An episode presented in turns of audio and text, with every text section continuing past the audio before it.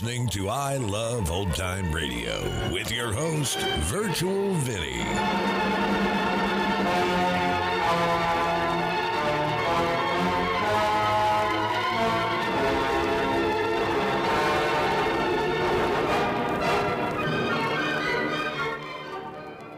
It's a new episode here on I Love Old Time Radio.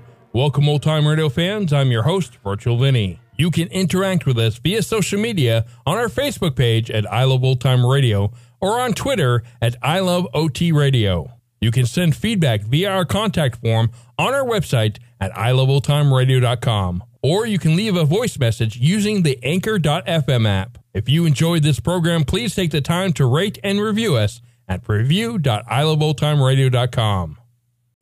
I Love Old Time Radio produces a new show every Monday through Friday, each day with a different theme. It's Thursday, and this is the day we keep you in suspense. This episode was originally aired on November 3rd, 1942, and this episode is called The Devil in the Summer House.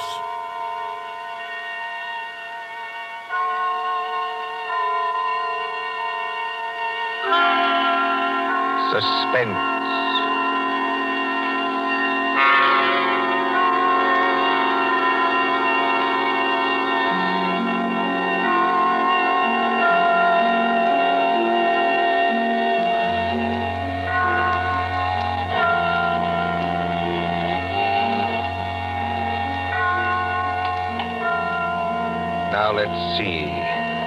Suspect, suspectant, suspend. Ah, here we are. Suspense. The condition of mental uncertainty, usually accompanied by apprehension or anxiety. Fear of something which is about to occur as do not keep me any longer in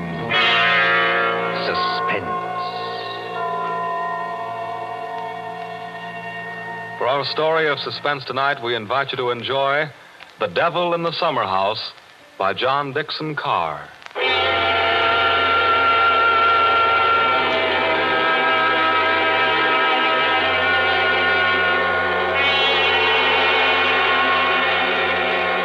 Somewhere along the Hudson, perhaps not far from Tarrytown, there is a modest house in its own grounds. Behind it, in a spacious garden, stands a summer house of evil memory.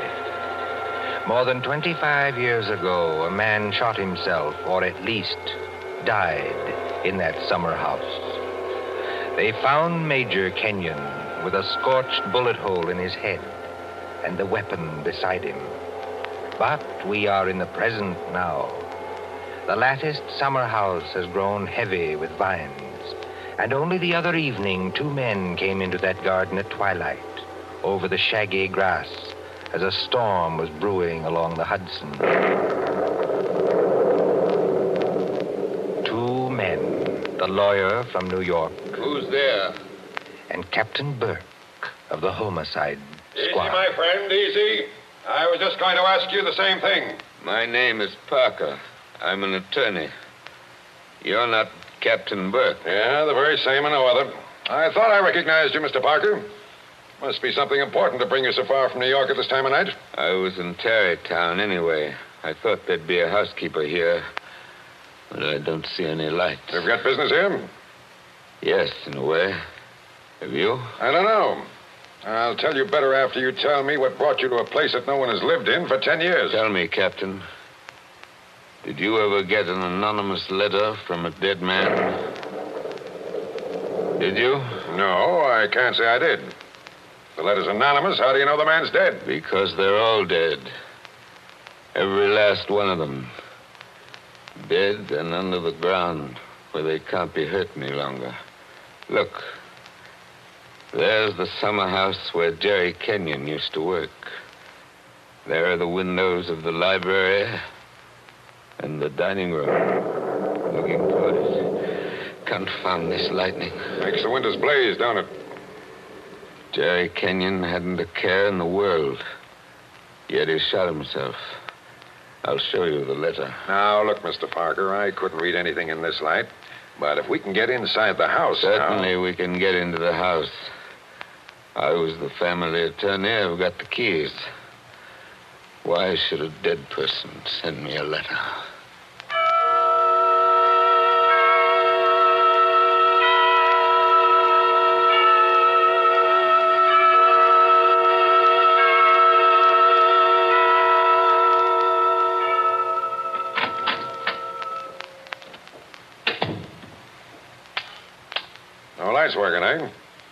You got a flashlight, I see.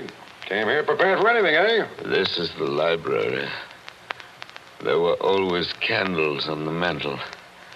Uh, yes, there they are. Have you a match, Captain? Oh, yes, I'll light them. Ah, that's better. Same old heavy furniture. Same old thick carpet. Same old globe map. Now, uh, Mr. Parker, this letter that you were talking about. Yeah. Read it. Hey, wait a minute. This thing is dated November 2nd, 1918. That's right, and be careful of that paper. You see how old it is? But it was mailed yesterday. From where? I don't remember. I didn't keep the envelope. Read it. Dear Joe. In case you didn't know it, I'm Joe. Dear Joe, if you want to know how Major Kenyon really died. But we know how he died. It was suicide. Are you sure it was? Whoever wrote this letter doesn't seem to think so. If you want to know how Major Kenyon really died, look in the third drawer of the desk in the library. Press hard at the back of the drawer. Yours very truly. That's not signed. That's right. Now, you're sure you don't know who wrote that letter? This is the first time I've been back in this room, Captain. It was almost a home to me once. There's the chair where Isabel sat on the afternoon it happened. Isabel was Jerry Kenyon's wife, beautiful woman. There's the door that the maid let me in by that afternoon. You know, Captain, seems to me they're all here tonight. Who? We stand neath the sounding rafter, and the walls around us are bare as they echo our peals of laughter. It seems that the dead are there. Yet we stand to our glasses steady. You know it? I was in my school reader. How does the rest of it go? Yet we stand to our glasses, steady, and drink to our comrades' eyes. Here's a glass to the dead already. Hurrah for the next that dies. Excuse me, Captain. I don't know what's come over me talking that way. I was very fond of these people. Are you going to look in the desk drawer? This is a lot of nonsense. Then why are you here, Mr. Parker? Jerry Kenyon was always a happy man. At least that's what I always thought. Big, boisterous fellow. Yeah? He had a good position with Vitaton. You know, the phonograph company. Yeah, sure, I know. But he'd just been made a major in the Army. 1917. There was a war on then, too, if you remember. I remember. To make the world safe for democracy. Old days. Old heartaches. Old memories. I remember that blazing hot day in August when all the windows were up. I remember this room. And Isabel, that was Jerry's wife, sitting in that chair, knitting. I remember.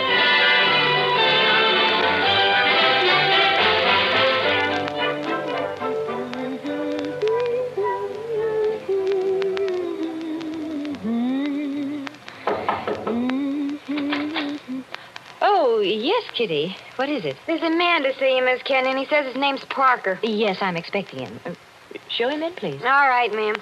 Shall I take your knitting in your knitting bag? Why should you take my knitting? I don't know, Miss Kenyon. I just wondered. You can come in now. Thank you. Hello, Joe. Hello, Isabel. You sent for me?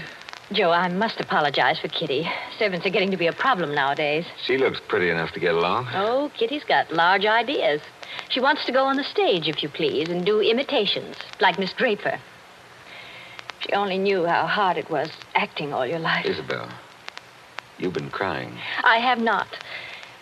At least Is that why you sent for me? I've missed you. You haven't been here in over a week, Joe. I had an idea Jerry was getting a little tired of having me around this house. Oh, no, Joe. Why, Jerry,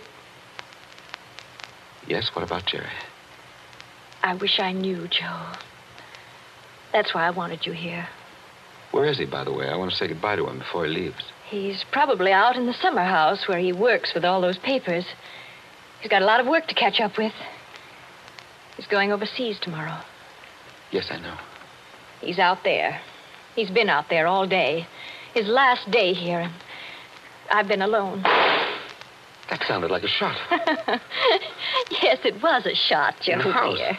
Doesn't seem to worry you. it's only Paul, Jerry's brother, Paul. Oh, thought you'd gotten him off your hands for good. Jerry asked him out. He got here two nights ago. That doesn't make it any easier for you, does it? No, I don't mind. Jerry's fixed him up with a pistol range in the cellar. Paul's a terribly bad shot. Not like the rest of us. You don't seem to like it, Joe. Uh, shall I have Kitty go down and tell him No, no, no. It's bearable. As long as he keeps away. Poor Joe. But, uh, about Jerry. Who is it this time? Joe, Jerry's been home five days on leave from camp. Well, well, uh, never mind what camp. But he spent four evenings of those five with. with that Fisk woman. Diane Fisk? The redhead with all the money? Oh, she got money? Well, She must have some attraction then. Please understand me, Joe. It's not that I'm jealous any longer. It's just no, no, that of course not. Jerry goes his way and I go mine. I may not be without admirers myself, if it comes to that. You've no idea how true that is, Isabel. No, uh, I was thinking about Jerry. He may not always be lucky. He may meet some girl who's not as broad minded as I am. And then when he gives her the go by. Paul must be getting really furious down in that cell. He's not hitting anything. He must be using a lot of ammunition. Now, your trouble, Joe, is that you're too much of a gentleman. And if you really want to see Jerry, uh, there he is now. Where? Uh, just standing in the door of the summer house. Uh, look out the window. Infernally bright out there. Doesn't he look noble in his new uniform? Sam Browne belt and revolver and everything. Uh, Look how he turns around and waves his cap at us. Like a real soldier. Real soldiers don't exactly wave their caps, do they? He does. Uh, Jerry? Jerry! Hello there. Jerry, Joe Parker's here. Who? Joe Parker. He wants to see you. Well, give him a drink or something.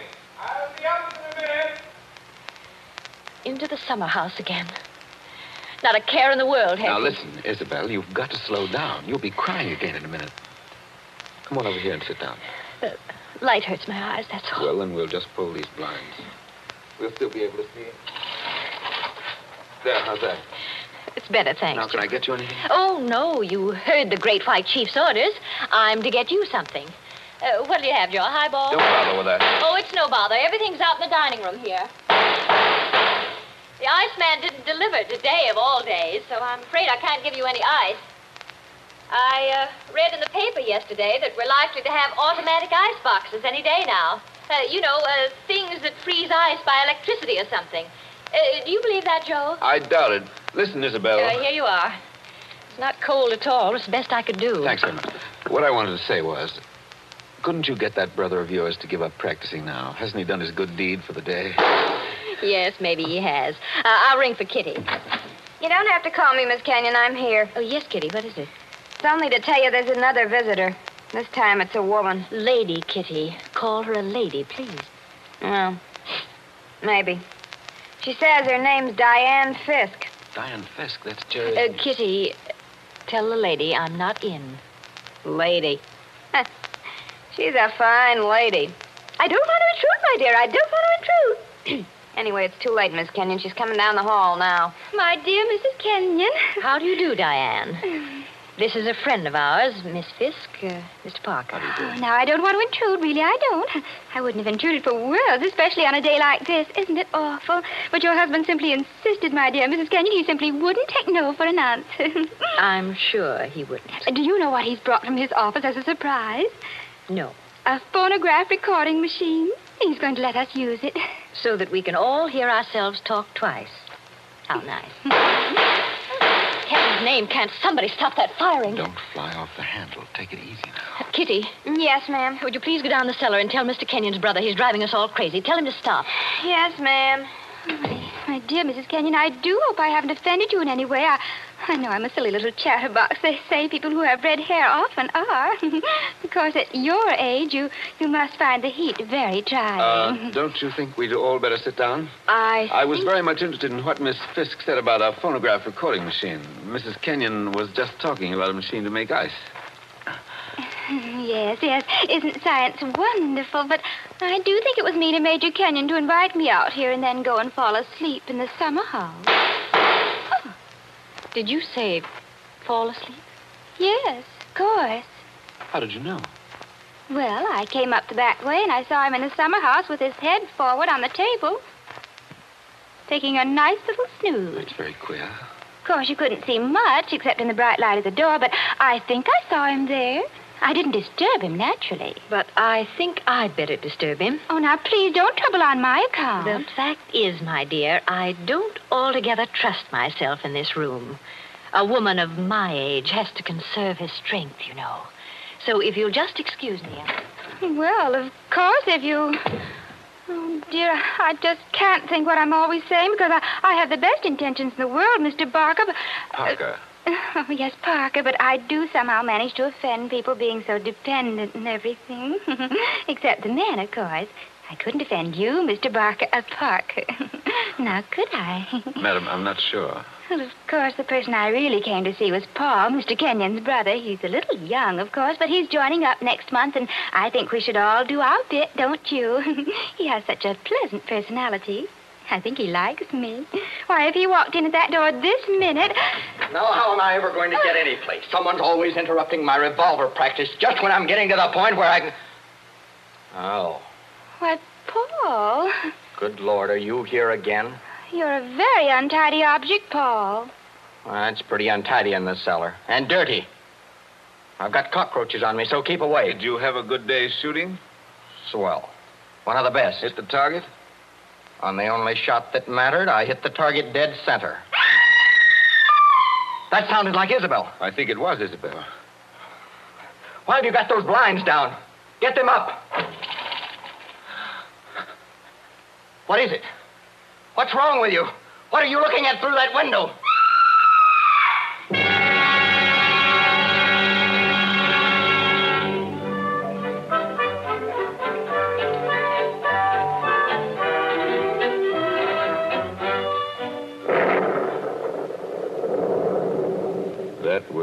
25 years ago, Captain Burke.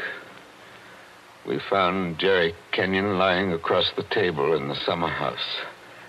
He'd shot himself through the head with his own revolver from the holster. It was lying on the floor beside him. Shut up, Zarback. I see. When Isabel found him, he'd been dead about half an hour. The doctors proved that, did they? Yes, that shot had been fired against his head. The front of his uniform cap was powder burned where the bullet entered. There's no doubt about that. None at all. We never noticed the real shot because. Because that young lad was shooting off guns like a maniac in the cellar. Precisely. Now they're all dead. By accident, illness, they're all gone. Isabel Kenyon died less than a year afterwards. I think she died just because she was so fond of Jerry. I suppose you've guessed my little secret. Oh, I think I can sort of read between the lines.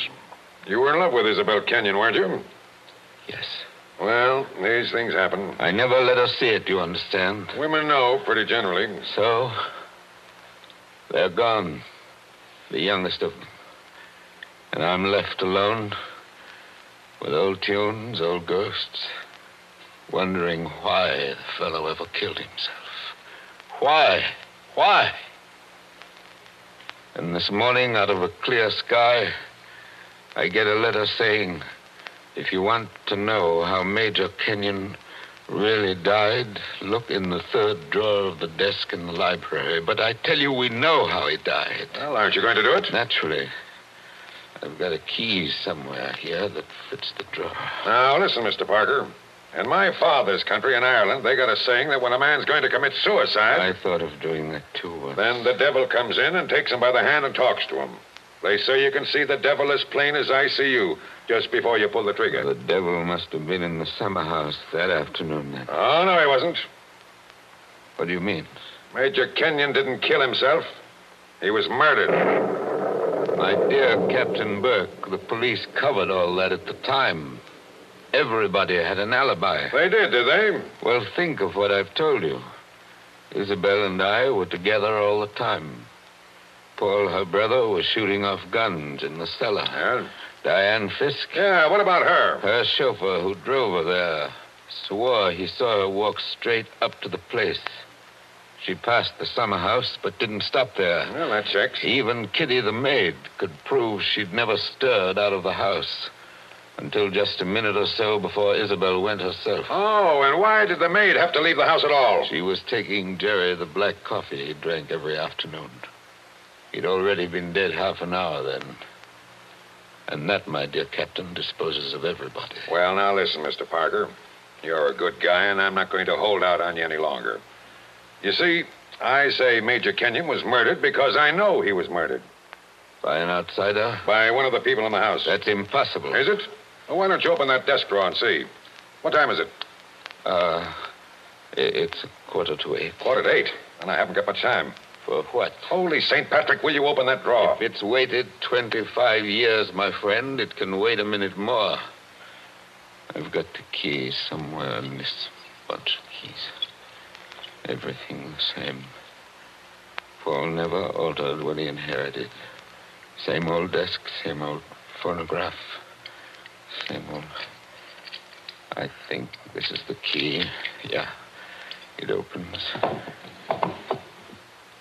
There's nothing here except one or two old newspapers.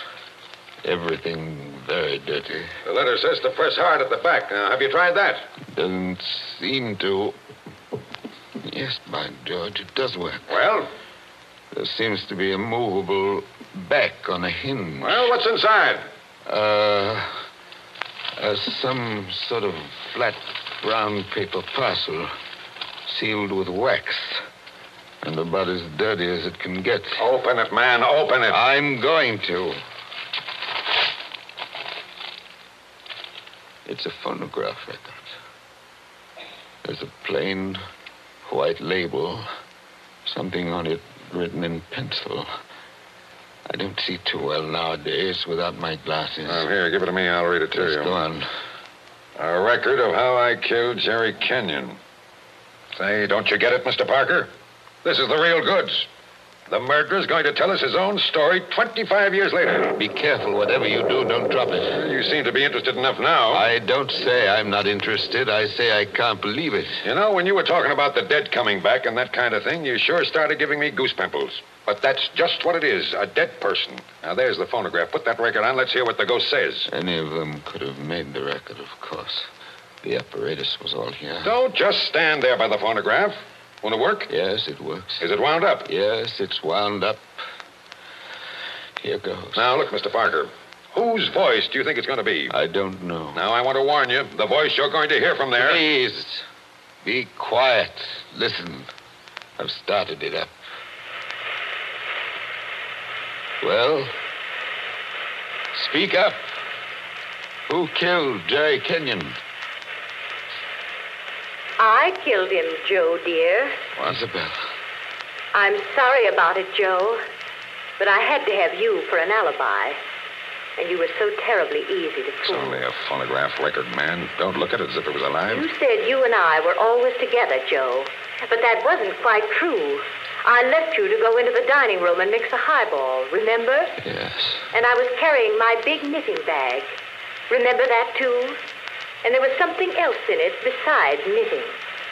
I'm an awfully good revolver shot, Joe. I told you we were all good except Paul. And the back windows of the dining room faced the same way as the back windows of the library. Thank you, Isabel. Thank you. Jerry was in the summer house. I made a sign to him from the window, and he came to the door there. in bright sunlight, 50 feet away. True again, Isabel. True Joe, don't you know what August heat is in a wooden summer house? Didn't you, didn't anybody see that no man would be wearing a cap inside on a day like that? Jerry had taken his cap off before he went into the summer house. We saw him do it. He was bareheaded when he came to the door. So I lifted the revolver and shot him through the head. Then I dropped the gun back in my knitting bag and went back into the library with your drink. Isabel. Don't talk back to the thing, There man. was He'll drive me something else screwy. in my knitting bag, too. I had to use it. It was a duplicate of Jerry's army camp with a powder burned hole already fired through it in the place I wanted. Very clever of you, Isabel. So I've been the goat for 25 years. I waited for some time and then slipped out to find the body. I fitted the new cap over Jerry's head in place where it ought to go. I put the old cap in my knitting bag. I took his revolver out of the holster and kept it. The gun that I'd used, I dropped on the floor beside him. So I proved it was suicide. You see? You proved it to me. Joe. Joe, listen, I, I'm very sick. They tell me I'm going to die. You are dead. Joe, I'm afraid. I'm going out in the dark, and I, I don't know what's there. Don't go away, Isabel. Come Joe, just for a minute. Okay, I've had just about enough of this. Joe, I want you to tell everybody about it. I want you to tell them how a poor, crazy woman couldn't stand that man any longer, and how. There. It's cut off and it's going to stay cut off. Thank you. I've heard about enough, too. But you can't arrest her now, my friend. You can't arrest her now. After hearing that, I'm not going to arrest anybody. Tell me, Captain. Did you know what was on the record? No. That's why I had to hear it. I knew about it, but I wasn't sure what it had to say. But so help me, I never guessed how hard it would hit you. Man, don't you get it even yet? Yes, I get it. Oh, no, you don't. You don't see anything. That was how the fake suicide was managed, yes. That's just how it was all done, bar one or two little things. Only. Only what? Only it wasn't Isabel Kenyon who committed the murder. Did I hear you correctly? You did? This is another one of your little jokes, I imagine. Can't you let me alone? Have you some kind of personal spite against me? What did I Hold ever it. do? You're going to hear the real truth now if I have to hold you down in that chair. I know Mrs. Kenyon didn't kill her husband because I've just come from talking to the real murderer up the river. But they're all dead. Oh, no, they're not. And I haven't got much time either. That clock's just going to strike eight. What's the time got to do Good with deal if you'll follow me. Mrs. Kenyon died less than a year after her husband, didn't she? Yes. But it wasn't Mrs. Kenyon's voice you just heard on that record. What? I'm telling you, the real murderer hated her. Hated her like poison and wanted her blamed for the crime.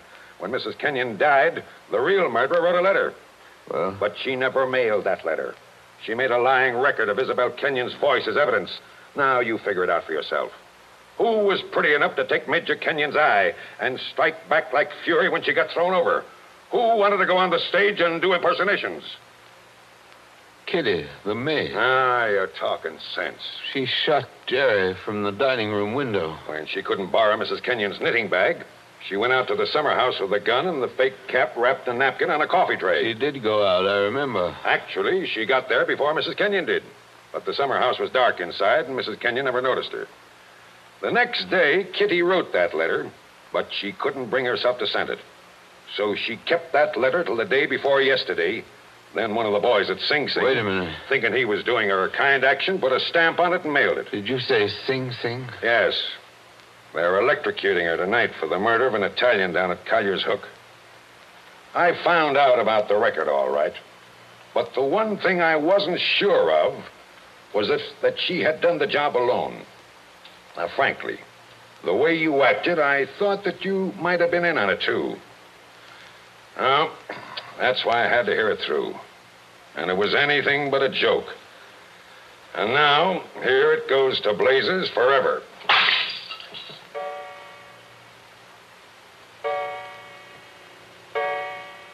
Eight o'clock.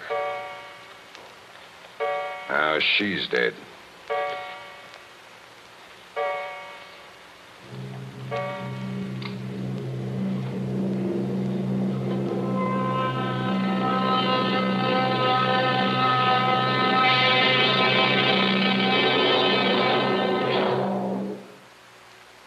And so ends The Devil in the Summer House. Tonight's story of suspense.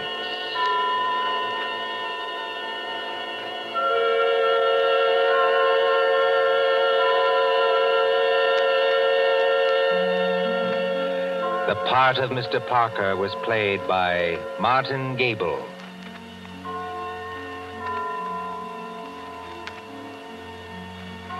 Again next Tuesday at 9:30 p.m. Eastern Wartime. A story dedicated to the thrill of the nighttime, the hushed voice and the prowling step. Another adventure in suspense. William Spier, the producer, John Dietz, the director, and John Dickson Carr, the author, are collaborators on Suspense. This is the Columbia Broadcasting System. You're listening to I Love Old Time Radio with your host, Virtual Vinny. Welcome back. What a nice little whodunit mystery. I loved how they placed in that fact that Kitty liked to do impressions, uh, which came back later to be important. Well, not for solving the mystery because of the confession, but it just made all sense at the end. Such a great story. It is Thursday, and we have one more day left in this week, as well as one more day left in this season. Season four is coming to a close, and next week we'll talk about what's in store for season five. And that's going to conclude our show here on I Love Old Time Radio. This program can be heard on Apple Podcasts, Google Podcasts, Stitcher, Spotify, Amazon Music, and our host, Anchor.fm. For a full list, visit our website at iloveoldtimeradio.com and find the best location that suits you. You can also listen to us on your Alexa device through TuneIn or iHeartRadio. Like us on Facebook at I Love Old Time Radio. Follow us on Twitter at I Love OT Radio. Comments and questions can be directed to our website at iloveoldtimeradio.com or leave a voice message using the Anchor.fm app. If you'd like to help support this show, you can do so with a one time donation or join our Patreon page at support.iloveoldtimeradio.com. Tomorrow we end the week with the comedy duo of Abbott and Costello, and join us again next Thursday for more tales that will keep you in suspense. For iloveoldtimeradio.com, this is Virtual Vinny signing off.